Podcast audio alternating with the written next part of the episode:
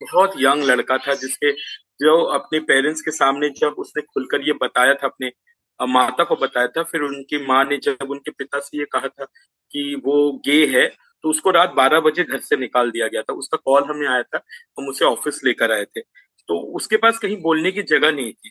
तो हमें ये एक इंसिडेंट था।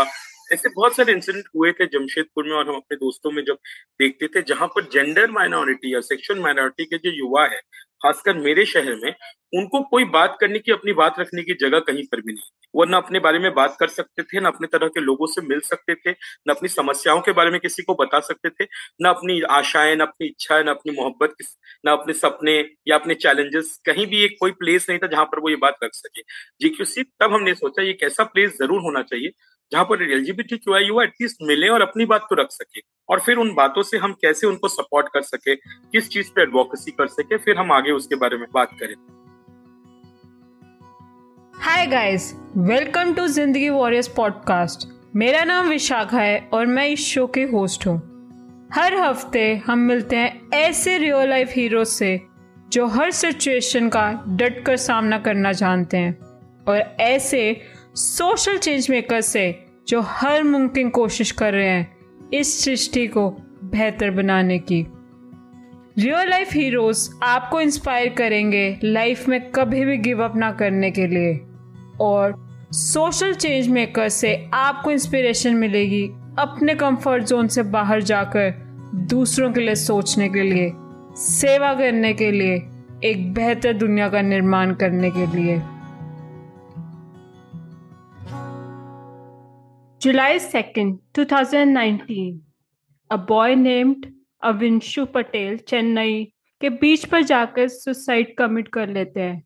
और सुसाइड लेटर की पहली line not my fault I was born gay twenty third March 2022 again sixteen year old boy अपनी लाइफ ले लेते हैं अपनी बिल्डिंग की फिफ्टी सिक्स फ्लोर से कूद कर उसकी सेक्सुअलिटी के कारण स्कूल में हो रहे सेक्सुअल हरासमेंट के कारण। सुसाइड लेटर की first line I am really sorry mamma कि मैं और ब्रेव नहीं हो सकता। इस स्कूल ने मेरी जान ले ली। आज का एपिसोड क्रिएट करने का मेरा यही इंटेंशन है कि मैं ज़्यादा से ज़्यादा अवेयरनेस क्रिएट कर सकूँ। और वर्ल्ड वाइड में कोई एक भी सुसाइड इसलिए ना हो क्योंकि किसी की सेक्सुअलिटी जेंडर आइडेंटिटी या प्रेफरेंस अलग थी। सो लेट्स मीट आप change maker mister Souvik Saha वो people for change and Jamshedpur queer circle नाम के ऑर्गेनाइजेशन के फाउंडर हैं। जे क्यू सी दिन रात मेहनत कर रही है L G B T Q I A plus community के वेलफेयर के लिए। उनके लिए सेफ़ स्पेस क्रिएट करने के लिए और ऐसा वो अवेयरनेस ड्राइव्स कंडक्ट करके, खासकर स्कूल्स में क्वेर मीट्स अरेंज करके और उनके राइट्स के लिए आवाज़ उठाकर कर रहे हैं। आइए जानते हैं सौविक से L G B T Q I A plus community के बारे में, उनकी ऑर्गेनाइजेशन जे क्यू सी के बारे में सेक्सुअल प्रेफरेंसेस एंड आइडेंटिटी क्या होता है स्कूल में आए दिन इस कारण हो रही बुलिंग के बारे में और आज के टाइम में L G B T Q I A plus community कितनी आखिर प्रोटेक्टेड है। Welcome Souvik to Zindagi warriors thank you Vishakha and it is fantastic to be here thanks for calling me और आप इस विषय पे बात करना चाहते हैं, मुझे लगता है ये बहुत तात्पर्य भी है क्योंकि आज के जमाने में जहाँ हम राइट्स की बात करते हैं और खासकर युवाओं की बात करते हैं तो कहीं एक जेंडर और सेक्सुअल माइनॉरिटी के जो युवा हैं, उनके राइट्स का कहीं हनन हो रहा है और अभी भी हो रहा है और उनको हाशिए पे ठेल दिया गया है। इस कम्युनिटी में अगर आप देखें तो इस कम्युनिटी में कुछ लोग विजिबल है और कुछ लोग इनविजिबल है। विजिबल यानी कि आप हिजड़ा को अगर देखेंगे कम्युनिटी को तो वो विजिबल है तो कहीं उनके राइट्स के बारे में बातचीत हो भी रही है। पर जो लोग इनविजिबल है, यानी कि जो लोग बाहर नहीं आ सकते समाज के वजह से या अपने परिवार की वजह से, उनके राइट्स के लिए बात करना और ज़्यादा ज़रूरी हो जाता है, क्योंकि वो दिख भी नहीं रहे हैं। वो पॉपुलेशन बिल्कुल ही इनविजिबल हो गई है even with in the LGBT की वाई पॉपुलेशन तो बहुत धन्यवाद कि आपने इस विषय को, इस विषय पे बात करने की कोशिश करी, इसको इनिशिएट किया एंड मेरा it's my pleasure to be here thank you thank you so मेरा आपसे फ़र्स्ट क्वेश्चन ये है कि आप क्या L G B T Q I A community के बारे में कुछ बता पाएँगे कि आखिर ये है क्या? क्योंकि बहुत सारे स्पेशली स्मॉल टाउन्स में लोगों को पता ही नहीं है। एल जी बी टी के कम्युनिटी जो है, ये बिल्कुल आप और हम जैसी कम्युनिटी है बट उनकी अगर हम सेक्सुअलिटी और जेंडर की बात करें तो कहीं डिफ्रेंसिएशन उनके किससे वो प्यार करते हैं किससे आकर्षित होते हैं, किस तरह अपने आप को एक्सप्रेस करना चाहते हैं, उसमें शायद हम जो नॉर्मली देखते आए हैं, उसमें थोड़ा सा फ़र्क है। बट इस फ़र्क को ये भी समझना ज़रूरी है कि ये फ़र्क फ़र्क नहीं है, क्योंकि ये सबका अधिकार है। संविधान ने सबको अधिकार दिया है freedom of expression LGBTQI community ही बिल्कुल हम और आप जैसे हमारे एक सोशल फ्रेमवर्क का पार्ट है और इस कम्युनिटी का पार्ट है। इसको अलग से नहीं देखा जा सकता है पर हाँ समझने की कोशिश की जा सकती है जब हम कहते हैं L G B T Q I तो बहुत समय हम इसको इस तरह समझते हैं कि जो लैंगिक माइनॉरिटी है सेक्सुअल माइनॉरिटी या माइनॉरिटी बाय जेंडर लिंग आधारित माइनॉरिटी और सेक्सुअल uh, माइनॉरिटी मैं थोड़ा सा अंग्रेज़ी हिंदी मिला के बोलूँगा yes, yes. सारे शायद सारे हिंदी टर्म्स मैं भी बहुत सफ़ाई से नहीं बोल पाऊँगा। आई थिंक इन दो माइनॉरिटीज को लेकर L G B T Q I A community के बारे में हम बात कर सकते हैं। L G B T Q I A का मतलब होता है लेस्बियन ये बाइसेक्सुअल ट्रांसजेंडर क्वेश्चनिंग इंटरसेक्स और ए सेक्सुअल और इसमें एच पी है, जो कि है हिजड़ा। और अभी बहुत सारे इसमें बहुत सारे कंफ्यूजन है और इसमें प्लस इसलिए कहा जाता है कि जेंडर जो है वो एवर चेंजिंग है और फ्लूइड है। hmm. और क्योंकि फ्लूइड है इसका मतलब वो कभी भी चेंज होते रहता है इसलिए प्लस की गुंजाइश रखी जाती है क्योंकि वो और नए नए आयाम जुड़ते रहते हैं। जैसे कि इंद्रधनुष होता है ना जिसके रंग अलग अलग तरह के होते हैं वैसे ही जेंडर होता है और सेक्सुअलिटी होती है क्योंकि ये एक पार्ट ऑफ़ एक्सप्रेशन है तो वो फ्री फ्लोइंग है और फ्लूइड है। वो चेंज हो सकती है इसीलिए उसको प्लस भी कहा जाता है। Okay so now I got it कि जब कोई भी इस तरीके की ड्राइव्स भी होती है तो रेनबो के तरह क्यों कलरफुल रखा जाता है उसको? नाउ आई गॉट इट हाँ हाँ हाँ हाँ। तो ये रेनबो सिंबल है। इस कम्युनिटी को रेनबो कम्युनिटी भी कहते हैं। ओह ये तो मुझे नहीं पता था। हाँ एल जी बी कम्युनिटी को बहुत जन रेनबो कम्युनिटी भी कहते हैं और इसका यही अर्थ है कि जैसे इंद्रधनुष के अलग अलग रंग होते हैं और सब मिलके इंद्रधनुष बनता है, वैसे ही मनुष्य के एक्सप्रेशन के प्यार करने के, अपने आप को अभिव्यक्त करने की अलग अलग रंगों से लोग कर सकते हैं और इसीलिए इस कम्युनिटी को रेनबो कम्युनिटी कहा जाता है। क्योंकि यहाँ बाइनरी नहीं है, यानी कि मर्द और औरत, सफ़ेद, काला, इस तरह का कुछ एग्जिस्ट नहीं करता है। अलग अलग शेड्स अलग अलग चीज़ें there is no existence of binary सब कुछ बाइनरी के बियॉन्ड है इसीलिए इसे रेनबो कम्युनिटी कहा जाता है। सौविक uh, आप अपने ऑर्गेनाइजेशन जेक्यूसी के बारे में बताएँगे कि आखिर जेक्यूसी आई कैसे आपके माइंड में कि आपको एस्टेब्लिश करना है? And what is that organisation doing हाँ तो मैं पहले अपने बारे में बता दूँ मैं एक डेवलपमेंट प्रैक्टिशनर हूँ और एक संस्था है पीपल फॉर चेंज जो कि जमशेदपुर झारखंड में स्थित है। जो पिछले 12 सालों से युवाओं के साथ और बच्चों के साथ काम करती हैं, झारखंड में और देश भर में तो उस संस्था का मैं फाउंडर हूँ और फ़िलहाल संस्था के साथ मैं काम भी करता हूँ। तो जब हम युवाओं के साथ काम कर रहे थे, बहुत सालों से हमें लगता था कि हम हम जिन युवाओं के साथ काम करते हैं, वो यूजुअली मार्जिनलाइज कम्युनिटीज को बिलोंग करते हैं, यानी कि ऐसे समुदाय जिनको समाज ने हाशिए पे ठेल के रखा है। जैसे कि दलित अगर हम मुस्लिम सम, समुदाय के लोग या आदिवासी समुदाय के युवकों के साथ हमारा काम हो रहा था तो हमें जब काम करते थे हमें ये बाद में फील होने लगा कि हम बहुत सारे युवाओं से मिलते थे और उसमें जो है जेंडर माइनॉरिटी युवा भी होते थे। पर हमें बाद में बहुत लेटली ये फील होने लगा था कि हम शायद सबकी आवाज़ सामने नहीं ला पा रहे हैं। यानी कि जेंडर माइनॉरिटी के युवा छूट जा रहे थे हमसे है ना? क्योंकि हम उस समय से शायद खुद सशक्त नहीं थे या उतने अवेयर नहीं थे कि इस सब्जेक्ट के बारे में किस तरह से बात करें। बट हमारे बहुत सारे मित्र, खासकर मेरे बहुत सारे मित्र हैं, जो कम्युनिटी से बिलोंग करते हैं, और मेरे मेरे, हमारे बहुत सारे युवा इस कम्युनिटी को बिलोंग करते थे। तो जेक्यूसी का बारे में जब हमने चार साल पहले इसे शुरू किया था पीपल फॉर चेंज तो बारह साल पुरानी है जेक्यूसी उसी का पार्ट बन के उभरी थी। तो जेक्यूसी के लिए हमने इसलिए सोचा था कि जमशेदपुर में, खासकर मैं जिस शहर में रहता हूँ और झारखंड में एल जी युवाओं के लिए कोई आवाज़ नहीं है। कोई प्लेटफॉर्म नहीं है जहाँ वो अपनी बातें रख सके। बिकॉज़ हमें बहुत लोग आकर कहते थे, बट हम उन बातों को कहाँ लेकर जाए? हमने देखा था कि ट्रांसजेंडर एक्ट भी पार हुआ था, उसके बाद भी, पारित होने के बाद भी कोई काम नहीं हो रहा था। और चूँकि हम पहले से ही ट्रांसजेंडर्स के साथ काम कर रहे थे, करीब पाँच, साढ़े पाँच सौ ट्रांसजेंडर्स के साथ, यानी हिजरा कम्युनिटी के लोगों के साथ, हमारा उनके सोशल स्कीम्स के साथ जुड़ाव बनाने में हेल्थ में एचआईवी में हम काम करते रहते थे। बट जब हमें ये लगा कि हम शायद सबकी आवाज़ें नहीं ला पा रहे हैं और इस बात की बहुत ज़रूरत है जमशेदपुर में कि सारे लोग इस बारे में बातचीत करना शुरू करें। क्योंकि अदरवाइज़ ये बातचीत एक्सेप्टेंस ही नहीं था मेरे शहर में कि एलजीबीटीक्यूआई समुदाय कुछ है भी इसके बारे में ना स्कूलों में बात होती थी, ना मोहल्लों में बात होती लड़के मज़ाक उड़ाते थे। हमारे खुद के एक्सपीरियंस में हमने बहुत सारे युवाओं को देखा था जो इस बारे में बहुत लाइटली इस बात को लेते थे, इसका मज़ाक बनाते थे तो वो बात कहीं हमें खल रही थी। तो जेक्यूसी फॉर्म करने का तब यही कारण बना कि हम जमशेदपुर क्वे साकल नाम की एक ऐसी संस्था बनाए या एक ऐसा स्पेस बनाए जहाँ पर हम एल युवाओं को, के जो मुद्दे हैं, उनमें बात करें बट सिर्फ़ एलजीबीटीक्यूआई युवाओं के साथ नहीं। बल्कि जो बाकी एडोलेसेंस है, उनको लेकर ये बातें करें। तो जेक्यूसी का मूल मकसद ये था कि हम एल युवा और एडोलेसेंस के साथ हेल्थ और एजुकेशन और अपॉर्चुनिटीज़ के मुद्दों पर बातचीत करें कैपेसिटी बिल्ड करें कम्युनिटी की, जिससे कि वो अपने राइट्स के लिए एडवोकेट कर सके। अल्टीमेटली हमारा जो मेन एम रहा है, हमारे सारे प्रोग्राम्स में, चाहे वो जमशेदपुर क्वेर सर्कल हो, चाहे पीपल फॉर चेंज हो यंग चेंज मेकर्स बनाना। ऐसे लोग जो बदलाव को समझें, खुद बदलें और सोसाइटी को बदल सके। जेक्यूसी भी एग्जैक्टली वही काम करती है।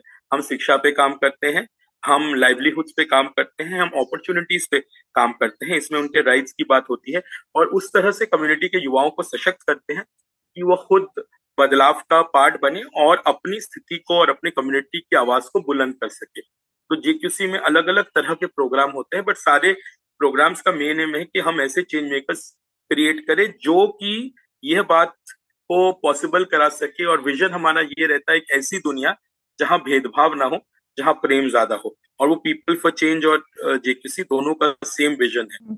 So queer community and questioning one of the same thing कि जो लोग क्वेश्चन कर रहे हैं अपनी सेक्सुअलिटी को लेके अपने प्रेफरेंसेस को लेकर। बिल्कुल अगर क्यू जो आप कह रही हैं ना एलजीबीटी क्यू आई में क्यू जो है क्वेश्चनिंग क्वेश्चनिंग या क्वियर हम कह सकते हैं उनको।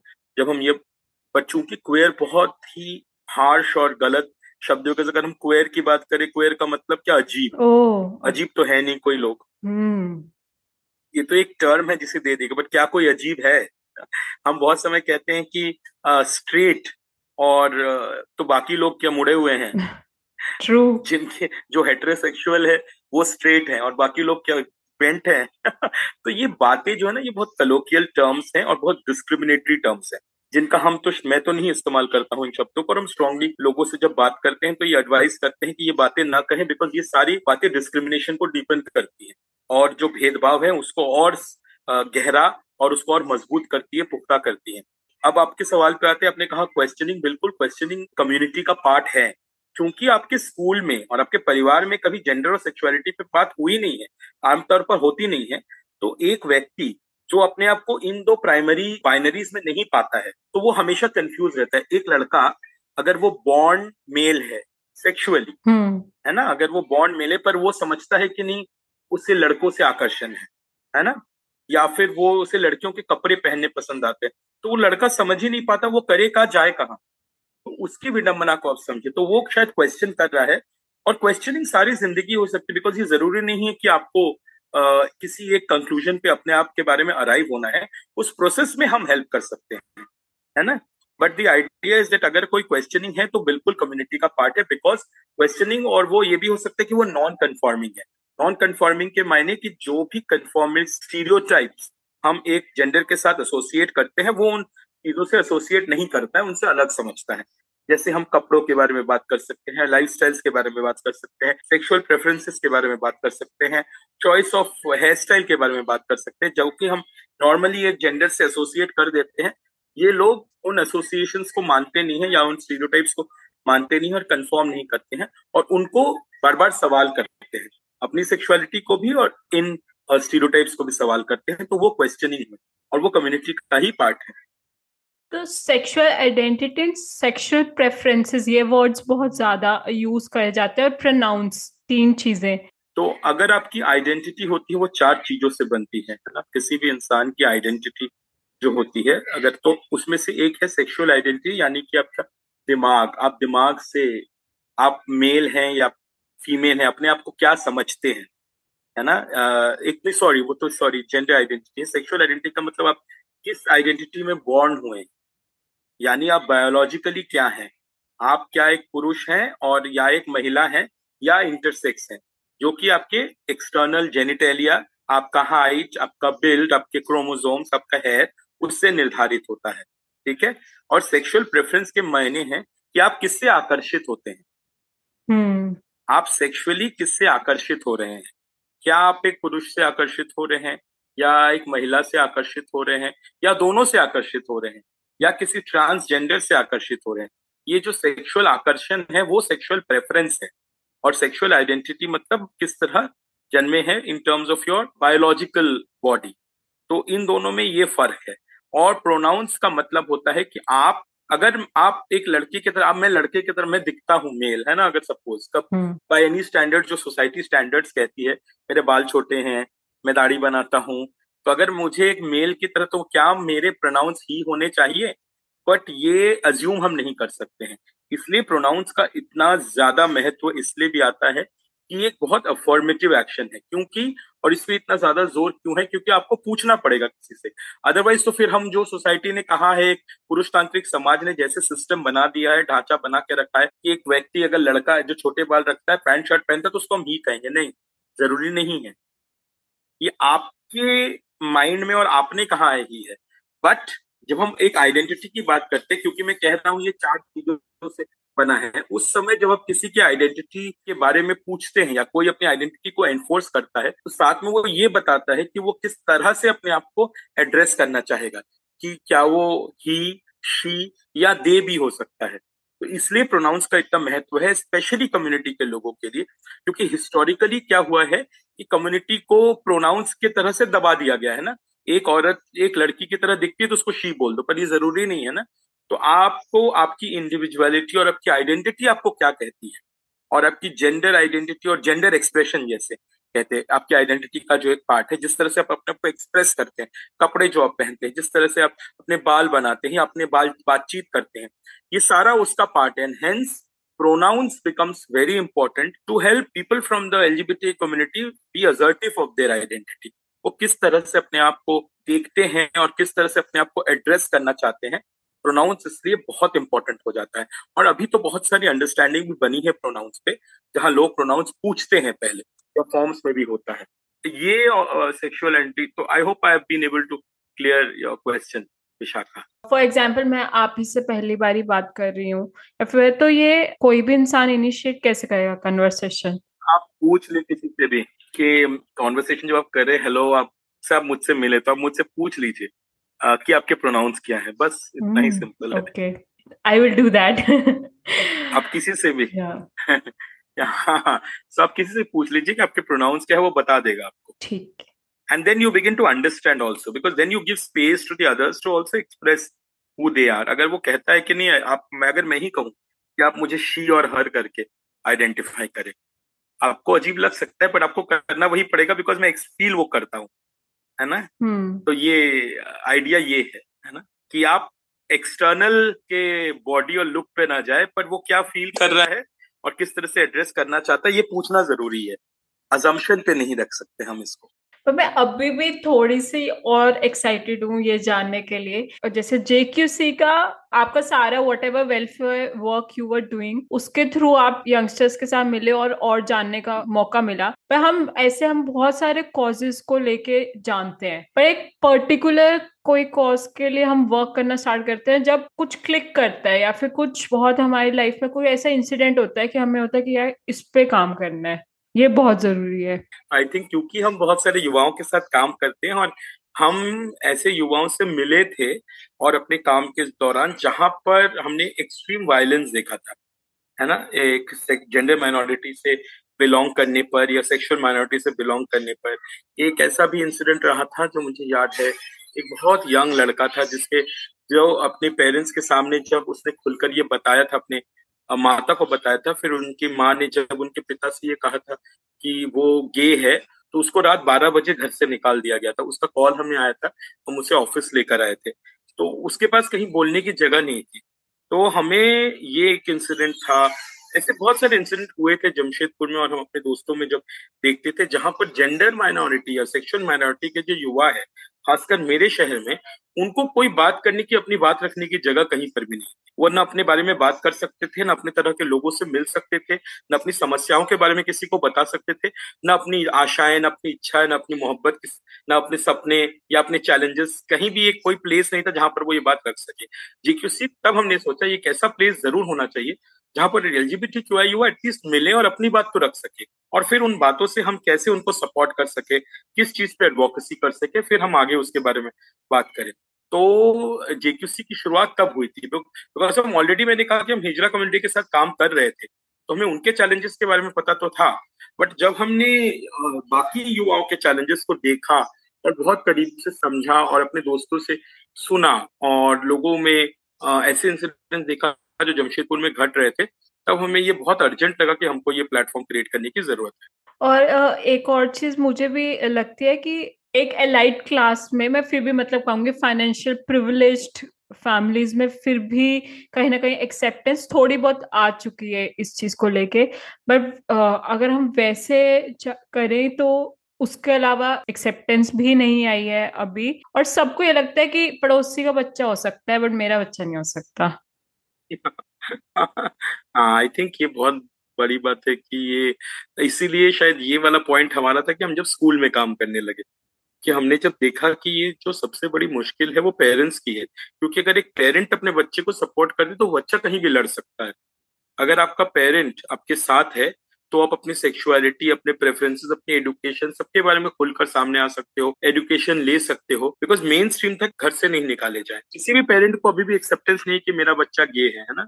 मान नहीं सकते अभी भी बहुत सारे पेरेंट हम्म। और ये एलिट क्लास पता नहीं जमशेदपुर में या कहीं पर मैंने देखा है कि ये शायद मेट्रोज में ज़्यादा पॉपुलर है बिकॉज़ बातचीत ज़्यादा होती है पर क्लास uh, डिस्टिंक्शन नहीं है इसमें।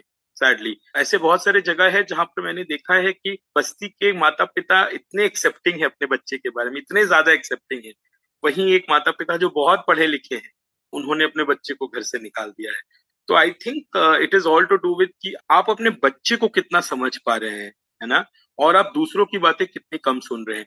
डेफिनेटली ये लैक ऑफ़ अवेयरनेस और सोशल प्रेशर रिलीजियस प्रेशर कहीं पर उन सब की वजह से होता है। तो जब हम जेक्यूसी में काम भी करते क्योंकि हम बच्चों रेनबो पेरेंट्स यानी कि जो बच्चे रेनबो कम्युनिटी से बिलोंग करते हैं, उनके पेरेंट्स के साथ भी काम करते तो हम ये बातें ज़रूर लाते हैं। उन पेरेंट्स से समझने की कोशिश करते हैं कि आपके लिए क्या क्लिक किया अपने बच्चों को, आपने सपोर्ट किया। बिकॉज़ हमने देखा है, जहाँ पर पेरेंट्स ने सपोर्ट किया है, वहाँ पर बच्चों के लिए चीज़ें बहुत आसान हो गई है, बहुत आसान हो गई और वो बहुत तरह से, बहुत हद तक लीडर्स बन के उभरे हैं अपने लिए भी और कम्युनिटी के लिए भी। तो डेफिनेटली यस कि क्लास डिस्टिंक्शन में हम पेरेंट्स को नहीं बांट सकते हैं बिकॉज़ ये हमारा एक्सपीरियंस नहीं रहा है। बट डेफिनेटली ये डेफिनेट आपका एक्सपीरियंस रहा है कि हाँ पेरेंट्स को अंडरस्टैंडिंग की कमी है या एक्सेप्टेंस की कमी I live in Kurukshetra and मेरी एक फ्रेंड का ब्रदर ही आइडेंटिफाइड हिमसेल्फ एज गे जो उसके अपनी भी आइडेंटिटी अपने आप को भी आइडेंटिफाई करने की जर्नी थी ना, वो भी इजी नहीं थी। क्योंकि वो भी अपने आप में स्ट्रगल था। बिल्कुल बिल्कुल। एक डेढ़ साल चला मतलब दो तीन बार इनफैक्ट सुसाइड अटेम्प्ट्स का भी उसका रहा।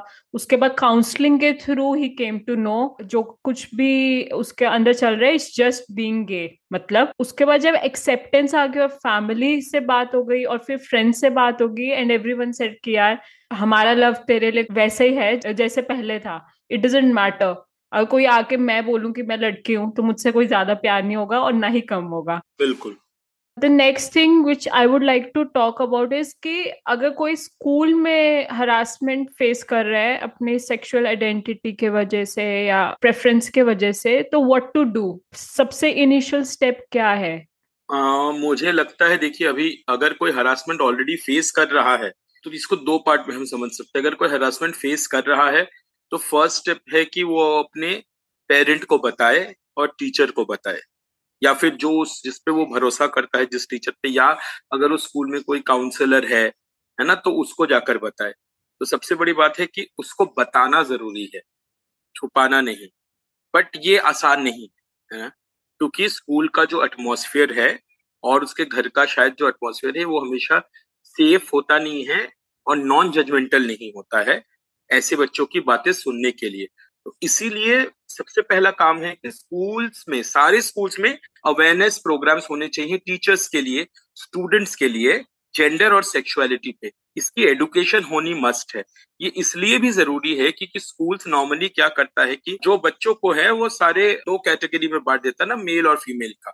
जो बच्चे इन दो कैटेगरी से आइडेंटिफाई नहीं करते हैं, वो कहाँ जाए? और वो ये भी देखते हैं कि जब उनके खिलाफ कोई डिस्क्रिमिनेशन होता है तो एडल्ट उतनी स्ट्रांग वॉइस नहीं लेते हैं। क्योंकि एडल्ट को भी उस समस्या के बारे में कुछ पता नहीं है। तो फिर वो बच्चा चुप हो जाता है या कोई एक्सट्रीम कदम ले लेता है, जैसे आपने पहले ही एग्ज़ाम्पल में बताया था जब आप शुरू कर रही थी। तो इसलिए अगर कोई ये स्ट्रगल फेस कर रहा है तो प्लीज़ उसको बोलना पड़ेगा। इसलिए ये ज़्यादा ज़रूरी है कि स्कूल को सेंसिटिव होना पड़ेगा स्कूल को अपने टीचर्स को, अपने स्टाफ को इस बारे में बताना पड़ेगा और पेरेंट्स को बताना पड़ेगा। इसकी एक और धाप है कि मुझे लगता है हर स्कूल में एक क्वेयर काउंसलर होना चाहिए। नॉर्मल काउंसलर क्वेयर बच्चों की बात, बातें समझने के लिए अभी सक्षम नहीं है। तो उनको स्पेसिफिक ट्रेनिंग उसकी होनी चाहिए कैसे वो क्वेश्चनिंग बच्चों की या जो बच्चे अपने आप को आइडेंटिफाई नहीं करते हैं दो बाइनरीज में, उनकी बातें कैसे समझे। तो ये प्रोसेस स्कूल को एस्टेब्लिश करने पड़ेंगे। बट मुझे पता है कि बुलिंग बहुत होता है। अभी जो फ़िलहाल वो कर सकते हैं कि अपने टीचर्स को जाके बताए, अपने काउंसलर को जाके बताए बट बताए ज़रूर।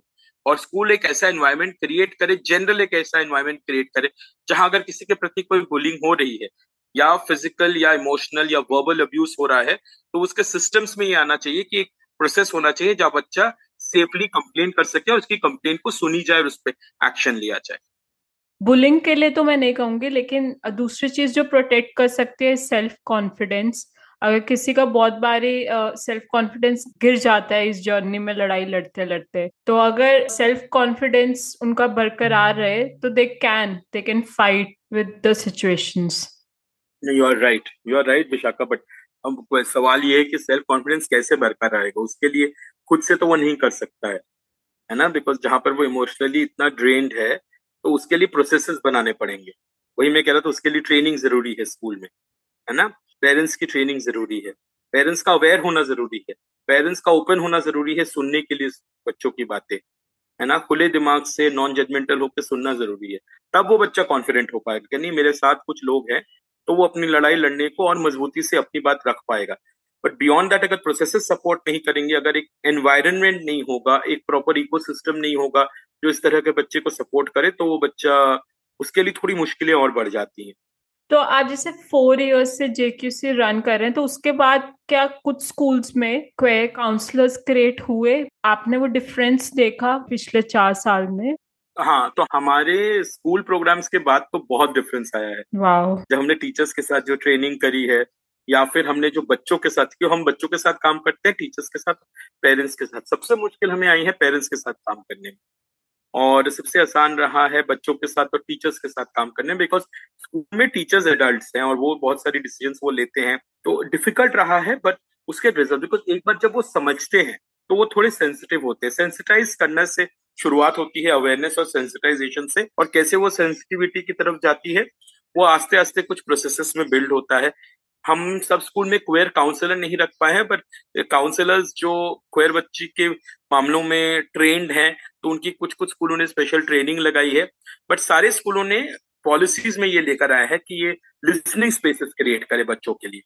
और चूँकि अभी उनके फ्रेंड्स को पता है कि एल क्यू होता है तो ये समझ बनी है एडल्ट बच्चों में भी कि अगर वो इस बारे में बातचीत कर रहे हैं और अगर उनका किसी फ्रेंड को इस तरह की सपोर्ट ज़रूरत है तो वो एटलीस्ट वो फ्रेंड को फिर रिडिक्यूल नहीं करते हैं। तो ये हो पाया है।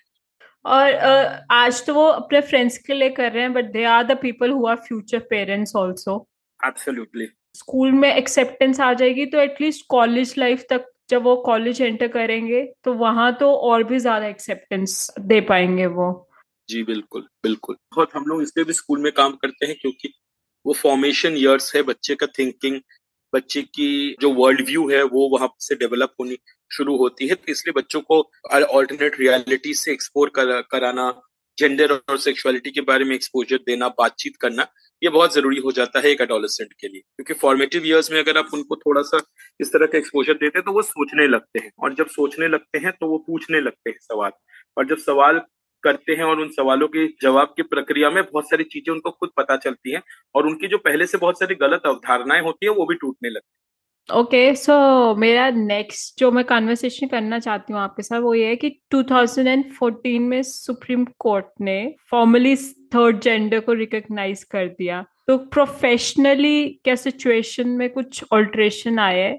थर्ड जेंडर को रिकॉग्निशन करने के बाद भी 2019 में जब नानसा जजमेंट आया है ना जो कि एक लैंडमार्क जजमेंट रहा सुप्रीम कोर्ट का, उसमें बहुत सारे प्रोविज़न हैं कि आपको क्या क्या प्रोवाइड कर रहे हैं ट्रांसजेंडर्स को in terms of reservation in jobs in government jobs education में। 2019 में जब नालसा जजमेंट हुआ था, उसके बाद भी सुप्रीम कोर्ट ने बहुत सारे मेजर्स इंट्रोड्यूस किए थे कि आप किस तरह से एक नॉन डिस्क्रिमिनेटरी बेसिस क्रिएट करेंगे ट्रांसजेंडर्स के लिए, जिसमें उनके लिए reservation in education in jobs ये सब सुनिश्चित किया गया था। हाउसिंग मेडिसिन है ना? उनकी सर्जरीज बट इसका कुछ भी किसी भी सरकार ने नहीं किया। अभी आपको रिसेंटली पता होगा डॉक्टर अक्सर शेख ने आरटीआई भी फ़ाइल करा था दिल्ली गवर्नमेंट को पूछने के लिए कि आपने ट्रांसजेंडर एक्ट में जो चीज़ें कही थी, उसमें कितनी आगे बढ़ी है। दिल्ली गवर्नमेंट का nothing likewise no other government तो जो सवाल आप पूछ रही थी प्रोफेशनली बेहतरी हुई है कि नहीं, बिल्कुल नहीं बेहतरी हुई है। कुछ कुछ जगहों पे ट्रांसजेंडर्स की इंक्लूजन हुई है। कुछ कुछ इंडस्ट्रीज़ में, जैसे जमशेदपुर में टाटा स्टील है ना टाटा स्टील ग्रुप ने एक इंक्लूजन पॉलिसी बनाया है, जहाँ पर वो ट्रांसजेंडर्स को जॉब पे ले रहे हैं।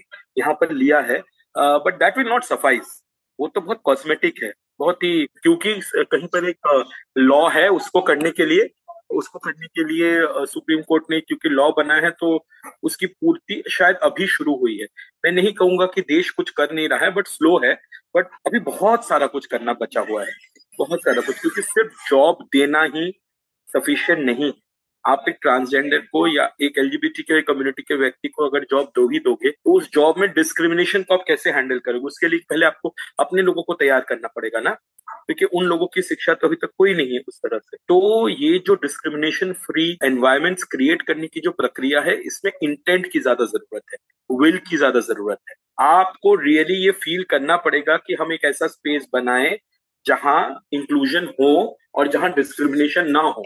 तो उसके लिए बहुत सारी चीज़ें अभी करनी बाकी हैं। बहुत सारे इंडस्ट्रीज़ में एज पर इंक्लूजन पॉलिसी बहुत सारे ऑर्गेनाइजेशन में लिया जा रहा है। आईसीआईसीआई बैंक है है ना? उसका भी अपना एक्सिस बैंक का अपना इंक्लूजन पॉलिसी है। तो उसके तहत लोगों को लिया तो जा रहा है बट बहुत बहुत छोटा फ्रैक्शन है। क्योंकि आपको ये भी समझना पड़ेगा कि जो पॉपुलेशन है, इसमें education levels are very low because people school से ड्रॉप आउट हो जाते हैं बहुत जल्दी, है ना? तो या तो वो एक ट्रेड में चले जाते, पढ़ाई पूरी नहीं कर पाते। तो अगर आप वो पढ़ाई पूरी नहीं कर पाते, उनकी पढ़ाई पूरी करने की जो प्रोसेस है, उसको आपको सेटअप करना पड़ेगा। उस प्रक्रिया को आपको सुनिश्चित करनी पड़ेगी। तो ये सारी चीज़ें हैं तो प्रोग्रेस है बट बहुत स्लो है। प्रेशियस मोमेंट था मेरे लिए, जब मैंने इस बार ही देखा था कि one of a person from transgender community Manjima जो का थी। I think so her name is that जिनको पद्मश्री अवार्ड मिला है। So it was good to see या I think it is important for people to recognise the transgenders या फिर LGBT community के लोग कोई अलग लोग नहीं। तो मंजुमा को अगर उनको अवार्ड मिला है तो उनकी डांस के लिए वो कल्चर को जिस तरह अफोर्ड करी उसके लिए मिला तो वो पहले मिलना था। But hmm. ये हम उनको इस तरह से अलग करके ना देखे कि क्योंकि ट्रांसजेंडर है मैं बहुत प्राउड हूँ। बट ऐसा देखे कि एक औरत है जिन्होंने बहुत अच्छा काम किया तो उनको मिला। आई थिंक ये डिस्क्रिमिनेशन जब बंद हो जाएगा ना, कि हम ट्रांसजेंडर को उसकी सिर्फ़ ट्रांसजेंडर आइडेंटिटी से देखेंगे तो ये डिस्क्रिमिनेशन बंद होना ज़रूरी है कि उनकी बाकी क्वालिटीज के लिए देखें ना, उन्हें और क्या काम किया है उसके लिए देखे। बट उस आइडेंटिटी हाँ उस आइडेंटिटी को अफर्म करना ज़रूरी है बिकॉज़ हिस्टोरिकली बहुत सारा डिस्क्रिमिनेशन इस कम्युनिटी के साथ हुआ है। बट अगेन उसकी पूरी आइडेंटिटी को आप देखिए कि इसके अलावे और भी चीज़ें हैं जो एक व्यक्ति कर रहा है। It is a cause for celebration जैसे आपने कहा बट और भी ज़्यादा से ज़्यादा करना पड़ेगा, है ना? मतलब मेरे लिए सबसे ज़्यादा इंस्पायरिंग वो था जब मुझे उनकी जर्नी पता चली जर्नी सुनने को मिली। किसी टाइम में वो she was bound to beg क्योंकि वो अर्न नहीं कर पा रही थी, उनको जॉब्स नहीं मिल पा रही थी, कुछ भी है। अगर प्राउड मोमेंट वो है, पद्मश्री जीतना तो ये भी है कि हो सकता है कुछ और भी बहुत कुछ अपनी लाइफ में कर लेती। लेकिन क्योंकि वो एक कम्युनिटी से बिलोंग करती थी तो उनको पूरी लाइफ स्ट्रगल करना पड़ा।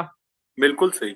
आई थिंक इस बात को समझ पाना और एक बहुत बड़ी चीज़ है कम्युनिटी के लिए बिकॉज़ कम्युनिटी को एक्सेप्टेंस मिला इससे। बट उनकी लाइफ के स्ट्रगल को पाना और क्यों उनको इतना स्ट्रगल करना पड़ा? सिर्फ़ अपनी जेंडर आइडेंटिटी के लिए अगर इतना स्ट्रगल करना पड़ा है तो क्या हम उस चीज़ को सही कर सकते हैं? उसमें क्या सुधार ला सकते हैं? आई थिंक इसके बारे में एडवोकेसी करना पॉलिसीज़ इस तरह से फ्रेम कर पाना ये ज़्यादा ज़रूरी हो जाएगा। ठीक है तो अगर क्विक फाइव थिंग्स हो जो कि हम अपने घर से स्टार्ट कर सकते हो। पॉलिसीज़ लाइक गवर्नमेंट जो बना सकती है। बट टुमारो मेरे घर में अगर मुझे किसी बच्चे को पाँच चीज़ें बहुत इनिशियल स्टेज में करनी हो, ताकि वो एक ऐसा बच्चा बने जो सबके एक्सेप्टेंस करता हो, सबको इक्वली लव करता हो। तो मुझे लगता है सबसे पहले ज़रूरत है कि घर में बातचीत हो खुले तरह से जेंडर के बारे में, कहानियों से, किताबों से, उसके लिए टू ऑल्सो खुद फील करे कि ये डिस्क्रिमिनेशन एग्जिस्ट करता है। और इस डिस्क्रिमिनेशन को माने कि हम डिस्क्रिमिनेट कर रहे हैं, फिर वहाँ से हम अब क्या, अब कैसे बंद कर सकते हैं? उस तरफ़ आगे बढ़े। पर जब तक हम ये मानेंगे कि नहीं कि हम डिस्क्रिमिनेट करते हैं, जब तक हम ये नहीं, अरे हम तो नहीं करते हैं। हम तो देखते पर हम तो नहीं करते, पर ये गलत है ना। तो जब तक आप मानेंगे ही नहीं कि डिस्क्रिमिनेशन है, उसको माने और फिर आगे हम बढ़े कि ठीक है, अगर हम कर रहे थे तो अब हम आगे क्या कर सकते हैं इसको रोकने के लिए? सबसे पहले घर में आई थिंक घर में बातचीत करना खुले तरीके से। बच्चों के लिए, बच्चों को समझाना कि सेक्सुअलिटी क्या है। आई थिंक बच्चों को ये समझाना थ्रू एग्जाम्पल्स की कैसे वो सारे जेंडर्स और सेक्सुअलिटी की समान सेम होते हैं, है ना? डिस्क्रिमिनेशन नहीं होता है। मैं ये ना point of view of family से कह रहा हूँ बट इस फैमिली में किसी को शायद सामने आना पड़ेगा तो मैं यूथ को सामने ले लेता हूँ। ये तो सब घर मिलके साथ में नहीं कर सकता बट अगर एक घर का युवा है तो वो क्या चीज़ें कर सकता है? पहले खुद को एडुकेट करे, खुद अवेयर हो, अपने घर वालों को इसके बारे में बताए, अपनी बात सामने रख पाए घर वालों को ये समझाए अपने बड़े बुज़ुर्गों को, और जहाँ भी वो घर में जेंडर डिस्क्रिमिनेशन देखता हो, उसके खिलाफ आवाज़ उठाने के लिए सशक्त हो। अपने ग्रुप्स में, अपने पियर ग्रुप में बिल्कुल जेंडर और सेक्सुअलिटी के बारे में ओपनली बात करे और जहाँ डिस्क्रिमिनेशन देखे, उसको कॉल आउट करे। उस बात को कॉल आउट करे बिकॉज़ कॉल आउट करना बहुत ज़रूरी है। ठीक है? प्रोनाउंस सही सीखे, सही लोगों से पूछे, बहुत छोटी सी चीज़ है। सबसे सही प्रोनाउंस पूछे। आई थिंक ये सारी चीज़ें शुरुआत में की जा सकती है। और अपने स्कूल या कॉलेज में भी ये बातचीत करें। जो स्पेसेस को एक युवा ऑक्यूपाई करता है, उन सारे स्पेसेस में इन बातचीत के बारे में अवेयरनेस से शुरू करके फिर इनिशिएट करे कि ये अवेयरनेस दूसरों तक कैसे? ठीक है तो प्रोनाउंस की अगर बात करें क्योंकि मुझे भी नहीं पता मुझे भी ही और शी ही पता है तो उसके अलावा क्या प्रोनाउंस है? दे होता है दे। Okay and they represents if somebody feels at the moment कि वो ना ही है ना शी है मगर मैं दे फील करता हूँ तो वो दे कह सकते हैं। ठीक है क्योंकि मतलब अगर कोई दे बोलता है तो मुझे भी पता होना चाहिए कि उसका क्या मतलब है। वो आप किसी, कोई दे बोलता है तो देखिए जेंडर के बारे में बहुत क्लियरली सुप्रीम कोर्ट ने कहा है gender is something that is totally dependent upon the person अगर एक व्यक्ति अपने आपको चाहे कैसा भी दिखता अगर वो कहता है कि वो महिला है तो आपको उनको महिला मानना पड़ेगा। अगर एक व्यक्ति चाहे वो कैसा भी कहता है कहता है कि मैं पुरुष हूँ तो आपको पुरुष मानना पड़ेगा। ये आपकी चॉइस नहीं है, उनकी चॉइस है। तो ये क्लियरली लिखा हुआ है। इट्स अ लॉ तो ये बात आपको समझनी पड़ेगी जेंडर का कंस्ट्रक्ट क्या है है ना? और अगर कोई अपने आप को एक तरह से एक्सप्रेस करने की ख्वाहिश रखता है तो आपको वही मानना पड़ेगा। तो आपको ये भी पूछने की ज़रूरत नहीं, क्यों? क्यों तो वो जानता है। बट जब simple fact that somebody wants to them to bit तो आप उसे ये भी ना पूछे, क्यों? क्यों वो मन कर रहा है उनका? आज नहीं जेंडर फ्लूड है। जैसे मैंने कहा, आज कुछ और है तो कहीं, कल कुछ चेंज भी हो सकता है। इसीलिए एक रूल भी है, पर सुप्रीम कोर्ट ने जब रूल बनाया तो उन्होंने कहा था कि आधार कार्ड में भी हम बार बार जेंडर बदल सकते हैं, पर ये स्टेट सब्जेक्ट बना दिया है इन्होंने इसको, कि अगर कोई स्टेट चाहे तो बार बार चेंज नहीं कर सकते, झारखंड में बार बार चेंज नहीं करने देते। पर अगर आप चाहे तो इस लॉ को चैलेंज भी कर सकते हैं, क्योंकि फंडामेंटली ये लॉ है कि फ्रीडम ऑफ़ एक्सप्रेशन है सब कुछ, और जेंडर एक्सप्रेशन में आता है। तो by our constitution you can challenge your state as well ठीक है? क्योंकि सुप्रीम कोर्ट ने कहा है कि जेंडर आप बदल सकते हैं। तो बहुत जगहों पर आधार कार्ड में अलाउ हो सकता है कि बार बार आप आज मेल हैं तो कल आप अपने आप को फीमेल या ट्रांसजेंडर भी कह सकते हैं बट कहीं पर कहीं कहीं किसी स्टेट्स में अलाउड नहीं है। तो ये लीगल भी है। ओके सो जेक्यूसी जमशेदपुर के अलावा भी कहीं और काम कर रही है या फिर आपका प्लान हो एक्सपैंड करने का? हम लोग रांची में भी कुछ कुछ सर्कल्स चला रहे हैं अभी। जमशेदपुर और रांची में फ़िलहाल काम कर रही है और वेस्ट सिंहभूम में काम कर रहे हैं। वेस्ट सिंहभूम में रूरल एरियाज़ में काम कर रहे हैं। वेस्ट सिंहभूम में मनोहरपुर ब्लॉक है उस ब्लॉक में काम करते हैं। ओके okay, तो एनी प्लान्स नॉर्थ के साइड आप लोगों का एक्सपेंशन का? नहीं डेफिनेटली डेफिनेटली डेफिनेटली बहुत सारा काम चूँकि उस जगह पे बहुत सारा काम हो रहा है हम्म। झारखंड के में कहीं काम नहीं हो रहा था तो हमने और चूँकि हम जमशेदपुर से हैं तो हमने यहाँ शुरू की थी। पर डेफिनेटली अगर हमारे प्रोसेसेस और हमारे क्योंकि हम लिसनिंग सर्कल्स कराते हैं अगर वो कोई लेना चाहे और हमसे संपर्क करना चाहे और उस बात को आगे बढ़ाना चाहे तो we would be more than happy to share या definitely okay thank you thank you so much Souvik आपने अपना टाइम स्पेयर किया. एंड मैं होप करती हूँ कि जेक्यूसी बहुत जगह स्प्रेड तो हुई एज ऑर्गेनाइजेशन और उसके अलावा भी ये कि सबसे ज़्यादा जो मैं चाहती हूँ कि हर घर में बात होनी स्टार्ट हो जाए. जेंडर लिक्विडिटी के बारे में and all that thank you so much Vishakha thank you for the programme and yes apart from घर मैं चाहता हूँ कि देश के हर स्कूल में जेंडर और सेक्सुअलिटी पे अवेयरनेस सेशंस हों और इसके बारे में बात हो ये एक बहुत इंपॉर्टेंट स्पेस है जहाँ पर युवाओं और बच्चों के साथ बहुत कुछ किया जा सकता है। Thank you so much Vishakha.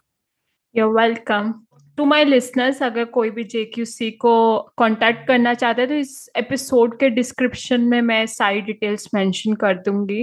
And JQC is a circle जहाँ पे आप कभी भी they are so welcoming people तो आप कांटेक्ट कर सकते हैं। Please get in touch with us if you need anything and ये हमारी अब कॉल है कि हम अपनी आने वाली जनरेशन को क्या देना चाहते हैं? एक सेफ़ स्पेस फ्रीडम उनको ऑथेंटिक सेल्फ रहने की फ्रीडम या फिर उनके लिए मुश्किलें खड़ी करना चाहते हैं, उनको हमेशा के लिए खो देना चाहते हैं? So now it's a call कि हम क्या चाहते हैं, दोनों में से।